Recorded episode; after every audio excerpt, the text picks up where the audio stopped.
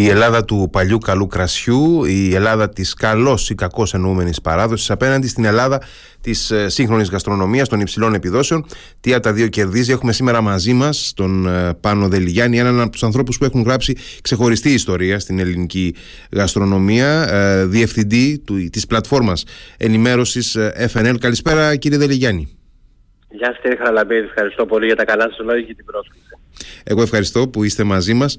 Ε, πραγματικά ήθελα να ξεκινήσω με αυτό το ερώτημα. Ε, εάν υπάρχει πάλι ανάμεσα σε αυτή την ε, παραδοσιακή Ελλάδα και μια σύγχρονη και ποιος, ποια, ποια από τις δύο Ελλάδες κερδίζει μέχρι στιγμής; Το πάλι ίσως είναι έντονη Θα έπρεπε, υπάρχουν δύο έτσι ας πούμε στρατόπεδα.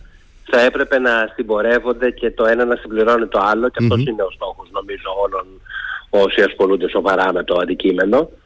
Ε, η αναγέννηση και η εξέλιξη της ε, γαστρονομίας στην Ελλάδα ξεκίνησε ανάποδα από, την, ε, από νέους και από, το, από ένα πιο μοντέρνο και δημιουργικό πρόσωπο αλλά καθώς όλη αυτή η ιστορία οριμάζει ε, νομίζω ότι όλοι ανακαλύπτουν και ανακαλύπτουμε ξανά και τη γοητεία της παράδοσης και εντάσσεται όλο και πιο αρμονικά ε, μέσα στο σύγχρονο γαστρονομικό οικοδόμημα και η παράδοση.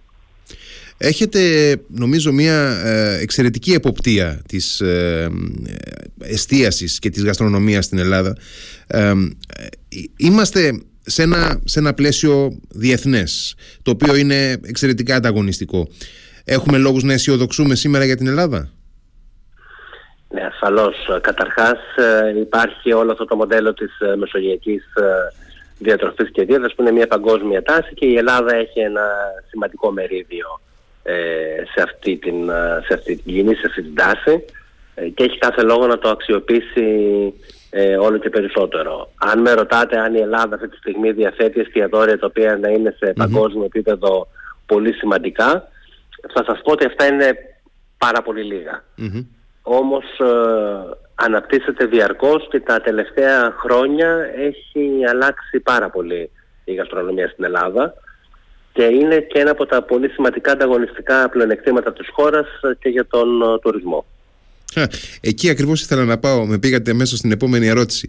Γιατί ε, οπωσδήποτε είμαστε μια τουριστική χώρα, ε, μια σημαντική τουριστική αγορά, αλλά υπάρχουν, όπως και να το κάνουμε, ε, ιδιαίτερα ανταγωνιστικοί προορισμοί, όπως η Ισπανία για παράδειγμα ή και η Πορτογαλία ενδεχομένως, οι οποίοι έχουν εξαιρετικά υψηλές επιδόσεις γαστρονομικές. Δηλαδή, βλέπουμε την Ισπανία τα τελευταία χρόνια και έχει γίνει επίκεντρο του διεθνούς ενδιαφέροντος, αν δεν απατώμε τουλάχιστον από τα λίγα που καταφέρνω εγώ να καταλαβαίνω από τον χώρο. Πολύ σωστά μιλάτε.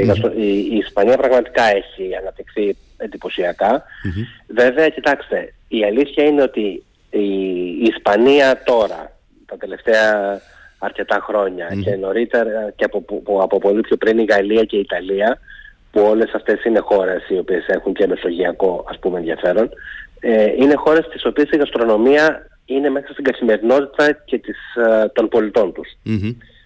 Η αναζήτηση στην ποιότητα, το νιάξιμο για τα υλικά, για, την, ε, για τις παραδόσεις τους, τα κρασιά τους, τα προϊόντα τους κλπ. Είναι κομμάτι της καθημερινότητας και των Ισπανών και των Γάλλων και των Ιταλών. Είναι μέρος της κουλτούρας. Απολύτως. Και αυτό το πράγμα στην Ελλάδα δεν υπάρχει τόσο έντονα. Υπάρχει στην Κρήτη. Ε, εδώ που είμαστε. Και είναι ίσως η μοναδική περιοχή της Ελλάδας στην οποία ε, μπορούμε να μιλάμε για τοπική κουζίνα η οποία είναι ζωντανή με την έννοια ότι σερβίρεται σε σπίτια, σε καφενεία, σε εστιατόρια, σε ταβέρνες. Είναι κάτι το οποίο ο άλλος που γυρίζει στο νησί το, το βλέπει συνέχεια μπροστά του. Στις υπόλοιπες περιοχές της Ελλάδας και ιδιαίτερα της Πυρωτικής ε, αυτό που βλέπει κανείς ε, γυρίζοντας είναι ψισταριές. Όσο το πλήστον. Έτσι και σε κάθε μια περιοχή μπορεί να υπάρχουν και ένα-δύο εστιατόρια και δεν μιλάω για εστιατόρια high-end και υψηλών προδιαγραφών, ενώ για εστιατόρια τα οποία απλά να πηγαίνουν κάπου λίγο παραπέρα το, την γαστρονομική uh, τους προσπάθεια. Αυτό λοιπόν είναι κάτι το οποίο και εμείς θέλουμε να το κατακτησουμε Το να μπει δηλαδή η γαστρονομία να μην είναι ένα κομμάτι που αφορά λίγους, ε, και πορωμένους με το αντικείμενο, αλλά να αφορά όσο τον περισσότερο κόσμο. Ε, αναφέρατε το, τον παράγοντα των υλικών, της πρώτης ύλης. και ε, έχουμε την εντύπωση ή είχαμε παλιότερα και στην Ελλάδα την εντύπωση ότι έχουμε ε, εξαιρετικά ε, προϊόντα αγροτικά, διατροφικά μπορεί αυτό να ισχύει, μπορεί και να μην ισχύει δεν μπορώ να το κρίνω διαγυμνού οφθαλμού αλλά από την άλλη αυτά τα προϊόντα στο βαθμό που τα έχουμε περνούν στη μαζική εστίαση; Καταρχάς έχουμε εξαιρετικά που δεν έχουν πάντα τη σταθερότητα και τη συνέπεια που θα έπρεπε να έχουν προκειμένου να μπορούν να κάνουν έτσι καριέρα πιο, πιο σημαντική. Ε, ένα από τα βασικά χαρακτηριστικά που και εμείς ε, κρίνουμε σε εστιατόρια και σε έφαλα και διεθνώς ε, κρίνονται είναι και η, ικανότητα ενός σεφ να βρίσκει πρώτες ύλες οι οποίες να είναι πραγματικά ξεχωριστές και να τις ε, συστήνει στον κόσμο. Οπότε με αυτή την έννοια λοιπόν, καθώς η γαστρονομία και τα εστιατόρια στη χώρα αναπτύσσονται, παράλληλα αναπτύσσεται και όλη αυτή η ιστορία με τα, με τις ε, ε, με τα πρωτογενή υλικά. Ε, γιατί αρχίζουν πλέον οι σεφ τα εστιατόρια και ψάχνουν παραγωγούς, ψάχνουν ιδιαίτερες πρώτες ύλες και, και τις συστήνουν στον κόσμο, ο οποίος με τη σειρά του τις αναζητά. Οπότε ναι βρίσκουν το δρόμο τους στην εστίαση, όχι βέβαια στη μαζική. Ε, και ούτως ή άλλως ο κόσμος γενικά πιστεύω, όχι μόνο στην εστίαση αλλά και στην ε, μόδα και στην κουλτούρα και στα πάντα, κινείται προς δύο αντίθετες κατευθύνσεις ταυτόχρονα, το υπερμαζικό και το ε, bespoke, το sur το, ναι, ναι, ναι, το πολύ εξειδικευμένο. Ε, και είναι ταυτόχρονα αυτό το πράγμα. Εκεί που ε, έχουμε τη Ζάρα, εκεί αναβιώνουν και, οι ράφτες. Και οι ράφτες, ναι, πραγματικά. Εκεί που έχουμε τα McDonald's, εκεί αναβιώνουν και τα υλικά από μικρούς παραγωγούς που δεν θα τους είχε ακούσει ποτέ κανείς και σερβίρονται ξαφνικά σε ένα πολύ σπουδαίο εστιατόριο. Αυτά τα πράγματα εξε, ε, γίνονται ταυτόχρονα. Ε, ένας από τους τομείς με τους οποίους έχετε ασχοληθεί ιδιαίτερα ε, και εδώ και πάρα πολλά χρόνια είναι το ελληνικό κρασί. Ε, ζούμε μια μικρή άνοιξη θα έλεγε κανείς από πλευράς ετικετών, από, από πλευράς ε, εινοποιείων βλέπουμε διακρίσεις να έρχονται για τα ελληνικά κρασιά ε, δεν είμαι σίγουρος όμως καθόλου ότι καταφέρουν τα ελληνικά κρασιά πέρα από αυτό το βήμα το οποίο το έχουν ε, καθέξει πια αν καταφέρουν να περάσουν και στη διεθνή αγορά. Περνάνε με μικρότερα βήματα από αυτά που φαίνεται, που φαίνεται όταν κάποιος παρακολουθεί τις διακρίσεις και τα βραβεια Ε, τα ελληνικά κρασιά κερδίζουν διακρίσεις και βραβεία πράγματι, αλλά μην ξεχνάτε ότι ε, κερδίζουν και πάρα πολλοί άλλοι. Mm-hmm. Απλώς εμείς ασχολούμαστε με τα ελληνικά κρασιά που κερδίζουν. Ε, και τα τελευταία χρόνια επίσης υπάρχει ένας ε, μηχανισμός ε, διαγωνισμών διεθνών και βραβεύσεων κλπ. Οπότε για ένα παραγωγό που θέλει να συμμετέχει, το μόνο εύκολο πράγμα είναι, αν έχει καλή ποιότητα φυσικά, να μαζεύει βραβεία. Το, η καριέρα σε μια ε, πολύ ανταγωνιστική διεθνή αγορά είναι μια άλλη περίπτωση. Ε, η Ελλάδα έχει εξαιρετικά κρασιά. Ε, μένει ακόμα να φτιάξει μεγάλα κρασιά, σπουδαία κρασιά, τα οποία θα τα αναζητάει ο κόσμος ε, έτσι με, με αγωνία και θα τα πληρώνει. Ίσως μόνο η Τσαντορίνη το έχει πετύχει αυτό από την Ελλάδα. Ε, αλλά χρειάζεται χρόνο και χρειάζεται και ποσότητες. Ε, έχουμε ένα θέμα με τη σχέση ποιότητας τιμής ε, στην, στο ελληνικό κρασί, το οποίο είναι πολύ λογικό γιατί η Ελλάδα έχει πολλά μικρά αμπέλια, μικρές ιδιοκτησίες, ε, ορεινούς αμπελώνες και ούτω καθεξής. Οπότε το κόστος της καλλιέργειάς τους και της αξιοποίησής τους δεν μπορεί να συγκριθεί με χώρες όπως είναι για παράδειγμα ε, η Λατινική Αμερική, η Χιλή, η Αργεντινή, η Αργεντινή όπου μιλάμε για χιλιάδες στρέμματα ενίων αμελώνων. Η Αυστραλία. Ναι, πολύ ακριβώς. Έτσι, είναι χώρες παλιές όπως είναι η Γαλλία και η Ιταλία όπου σε περιοχές τους πιο φτηνές ε, έχουν αμπέλια εδώ και πάρα πολύ καιρό, τα οποία τα αξιοποιούν εδώ και πάρα πολύ καιρό, έχουν κάνει τις αποσβέσεις τους και ούτω καθεξής, οπότε έχουν τη δυνατότητα να προσφέρουν πολύ καλύτερες τιμές σε σχέση με το ελληνικό κρασί. Οπότε για, το στίχημα για το ελληνικό κρασί είναι η ποιότητα. Πρέπει να κινηθεί σε πολύ υψηλή ποιότητα προκειμένου να φτάσει σε εκείνο το κομμάτι της αγοράς για το οποίο έχει μεγαλύτερη σημασία η επιθυμία παρά η τιμή. Ε, στο πλαίσιο αυτό τώρα είναι ε, αρκετοί και οι και άνθρωποι του κρασιού ευρύτερα που λένε ότι ακόμα και στο επίπεδο που το καταφέρνουν τα ελληνικά ενοποιεία να παραγάγουν τέτοια κρασιά, ε, κρασιά τουλάχιστον επαρκή και εισάξια με, την, με το διεθνή ανταγωνισμό, ε, υστερούν στο μάρκετινγκ. Έχουν πάρα πολύ μικρές κλίμακες και δεν μπορούν να μπουν ε, ουσιαστικά ε, στη, στη βιτρίνα, στο ράφι να φτάσουν εύκολα. Ε, νομίζω ότι έχει βάση αυτό, έτσι δεν είναι; Έχει βάση, απλώς το μάρκετινγκ και όλα αυτά στο κρασί μετράνε περισσότερο σε κρασιά μεγαλύτερων ποσοτήτων. Η γοητεία του κρασιού και η γοητεία που αστεί σε όλο τον κόσμο το κρασί είναι ότι είναι ένα προϊόν το οποίο άλλος θέλει να το ανακαλύπτει. Και με αυτή την έννοια, ίσως το marketing δεν είναι τόσο πολύ σημαντικό όσο νομίζουμε, εφόσον βέβαια καταφέρουμε να αποκτήσουμε κάποιους παραγωγούς και κάποια κρασιά τα οποία θα είναι σαν, θα δράσουν σαν από μηχανές για το ελληνικό κρασί. Η Σαντορίνη είναι ένα τέτοιο παράδειγμα. Είναι ένα παράδειγμα όπου υπάρχει το marketing της περιοχής, δηλαδή είναι ένα νησί το οποίο το ξέρει όλος ο κόσμος. Είναι ένα νησί το οποίο θέλει να το επισκεφτεί. Είναι ένα γνωστό τερουάρ που λένε οι Γάλλοι. Ακριβώς. Και ταυτόχρονα ένας τουριστικός προορισμός. Μία όμορφη εικόνα. Ε, με πολύ σπουδαία κρασιά, πολλά πολύ σπουδαία κρασιά, μικρά, μικρής ποσότητας, που όμως καταφέρουν να ξεχωρίσουν και σε ποιοτικό επίπεδο και σαν στυλ και τελικά είναι μια περιοχή η οποία είναι πιο πολύ αρεστή εκτός Ελλάδας παρά εντός και με τιμές έχει καταφέρει να έχει τιμές οι οποίες για τα ελληνικά δεδομένα είναι πάρα πολύ ψηλές. Οπότε υπάρχει και το marketing του προορισμού αλλά από εκεί και πέρα ο κάθε παραγωγός δεν έχει πετύχει εντυπωσιακά αποτελέσματα χάρη σε κάποιο ιδιαίτερο marketing, αλλά επειδή ανήκει σε μια ομπρέλα η οποία έχει πετύχει. Ε, αυτό το πράγμα είναι κάτι το οποίο λείπει από το ελληνικό κρασί. Να αποκτήσει την ομπρέλα που θα το κάνει της μόδας. Και θα κάνει τον κόσμο να ασχολείται περισσότερο μαζί του. Βέβαια, τα τελευταία χρόνια θα λέω, όντως έχει κάνει πάρα πολλά Ε, τώρα, η εστίαση για τις προηγούμενες γενιές τουλάχιστον είχε εργασιακά έτσι, συνδεθεί με την ευκαιριακή εργασία ή με μια ε, υποδεέστερη εργασία. Ε, έχουμε ακούσει διάφορα, πολλά και διάφορα στην, ε, στην Ελλάδα να μην κάνουμε τα παιδιά μας γαρσόνια των ξένων και διάφορα αντίστοιχα εν πάση περιπτώσει. Ωστόσο η, η εστίαση ε, τουλάχιστον σε ένα επίπεδο και πάνω είναι μια ε, πολύ σοβαρή επαγγελματική δραστηριότητα. Ε, να μην τη χαρακτηρίσω τέχνη εν πάση περιπτώσει αλλά είναι μια σοβαρή επαγγελματική δραστηριότητα η οποία χρειάζεται και σοβαρή κατάρτιση. Έχουμε το προσωπικό πια σε μια μεγάλη κλίμακα να υποστηρίξει πελάτες υψηλού επίπεδου; Όχι όχι, δεν το έχουμε. Ε, υπάρχει ένα θέμα με το προσωπικό, θα το έχετε ακούσει mm-hmm. προφανώς και εσείς. Το έχω ακούσει και από εσάς, το έχω ακούσει και από εσάς, ναι.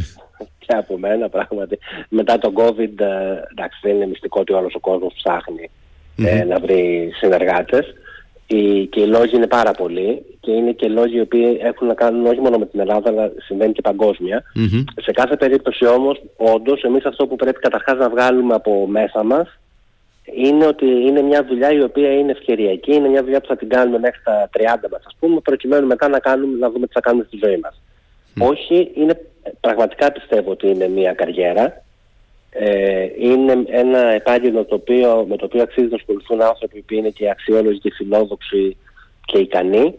Και μιλάω για όλη την φάση της εστίασης και για το σέρβις και για τις κουζίνες και για τον τουρισμό ευρύτερα και στα ξενοδοχεία και ούτω καθεξής σίγουρα όσο περνάει ο καιρός και όσο χρειάζεται και όσο πηγαίνουμε σε πιο υψηλές απαιτήσεις, χρειάζεται όλο και μεγαλύτερη κατάρτιση.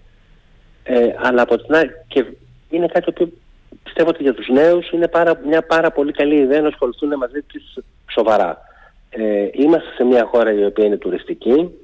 Μπορεί το παραγωγικό μας μοντέλο να μην πρέπει να είναι μόνο τουρισμός και τίποτε αλλά και το να κρυβόμαστε πίσω από το δάχτυλό μας και να θεωρούμε ότι το ότι είμαστε τουριστική χώρα είναι μομφή για την ε, χώρα, το βρίσκω τελείως παράλογο. Ειδικά σε μια Ενωμένη Ευρώπη, όπου αν στο μέλλον πάμε προς Ηνωμένες Πολιτείες Ευρώπης, εντάξει, δυστυχώς, καλός, κακός μάλλον, ο ρόλος ο δικός μας είναι της Φλόριντα και του Μαϊάμι, αν κάνουμε την αντιστοιχεία με τη ΣΥΠΑ. Ναι, αν θέλουμε να έχουμε βιομηχανική ζώνη ξαφνικά ναι, δεν ξέρω πώς θα το καταφέρουμε ειλικρινά.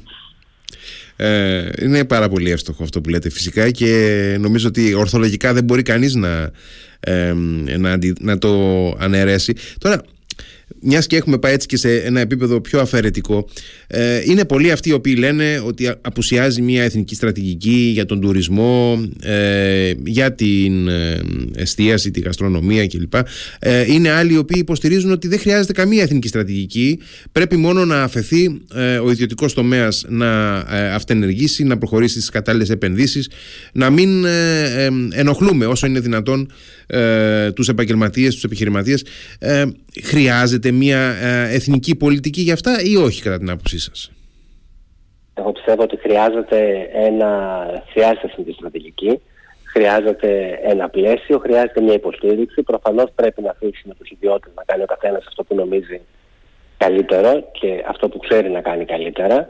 Ε, το να υπάρχει όμως μια ομπρέλα σαν αυτή που λέγαμε προηγουμένως για το κρασί και μια εθνική στόχευση είναι πολύ σημαντική. Και εγώ προσωπικά το βλέπω το, τα τελευταία χρόνια σε αυτό το επίπεδο να έχουμε βελτιωθεί πολύ σαν mm-hmm. επικοινωνική πολιτική. Mm-hmm. Και ο ΕΟΤ κάνει, θεωρώ, εξαιρετική δουλειά σε πολλά επίπεδα και έχει μια στόχευση και προς τις εξειδικευμένες ε, μορφές ε, τουρισμού που είναι το μέλλον.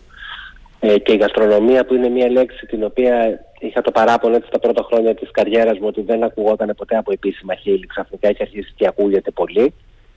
Ε, θεωρώ ότι έχει αλλάξει κάτι σε αυτό το επίπεδο. Και το φαγητό και το κρασί η γαστρονομία ε, έχουν, διεκδικούν και έχουν σιγά σιγά την θέση που τους αξίζει στο τουριστικό προϊόν της χώρας και για το κράτος το επίσημο.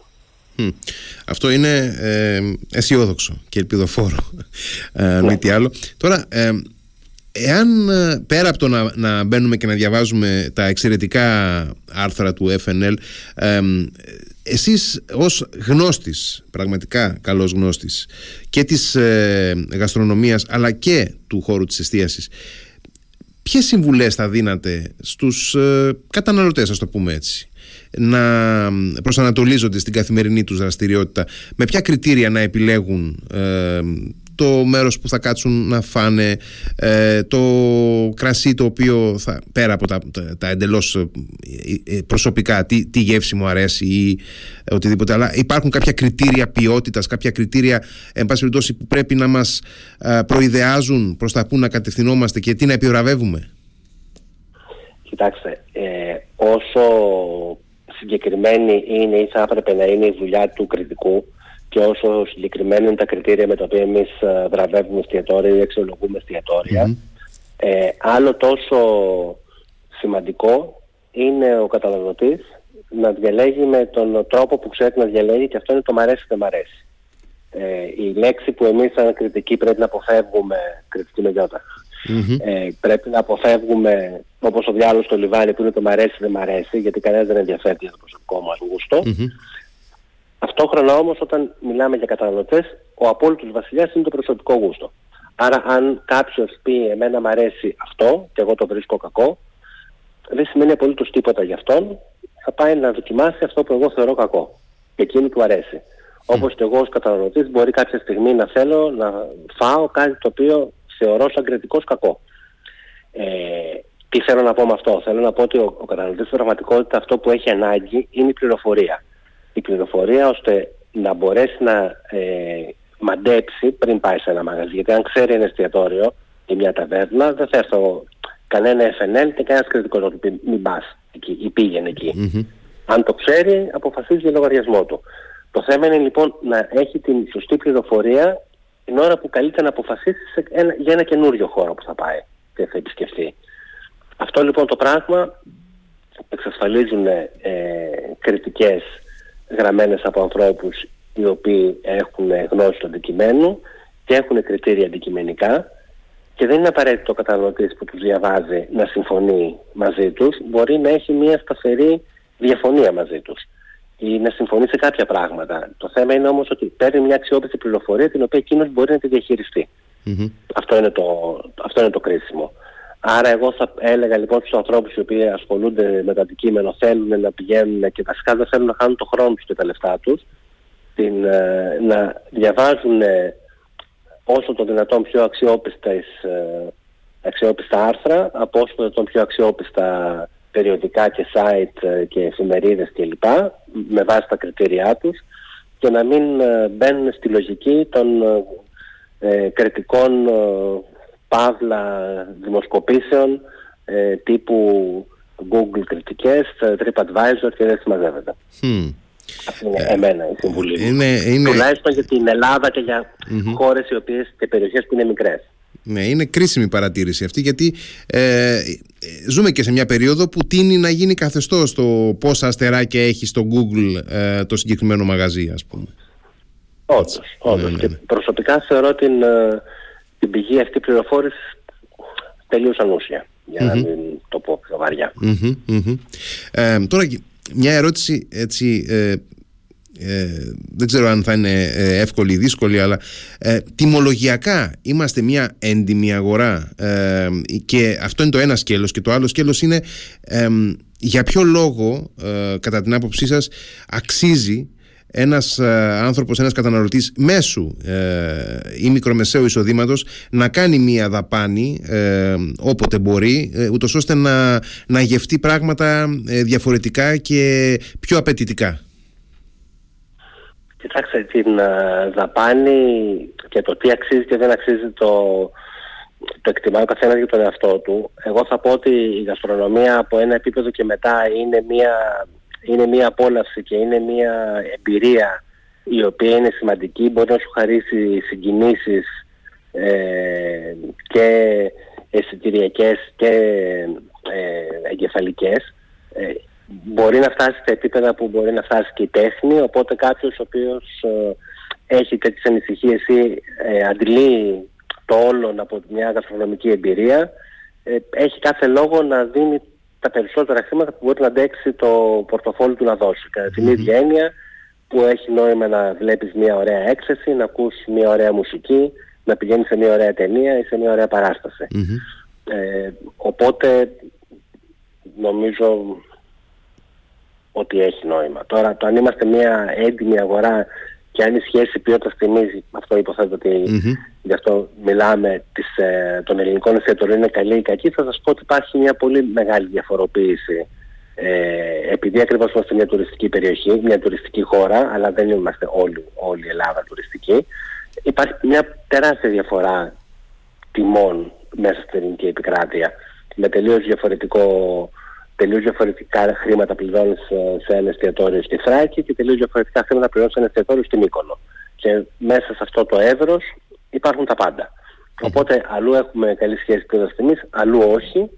Ε, όμως όλα είναι θέματα προσφοράς και ζήτησης ε, και στο βαθμό που κάποια εστιατόρια και κάποιοι προορισμοί έχουν μια διεθνή ακτινοβολία και παράλληλα προσφέρουν πολύ ψηλό επίπεδο ε, υπηρεσιών, έχουν κάθε λόγο να χρεώνουν το περισσότερο που μπορούν να χρεώσουν.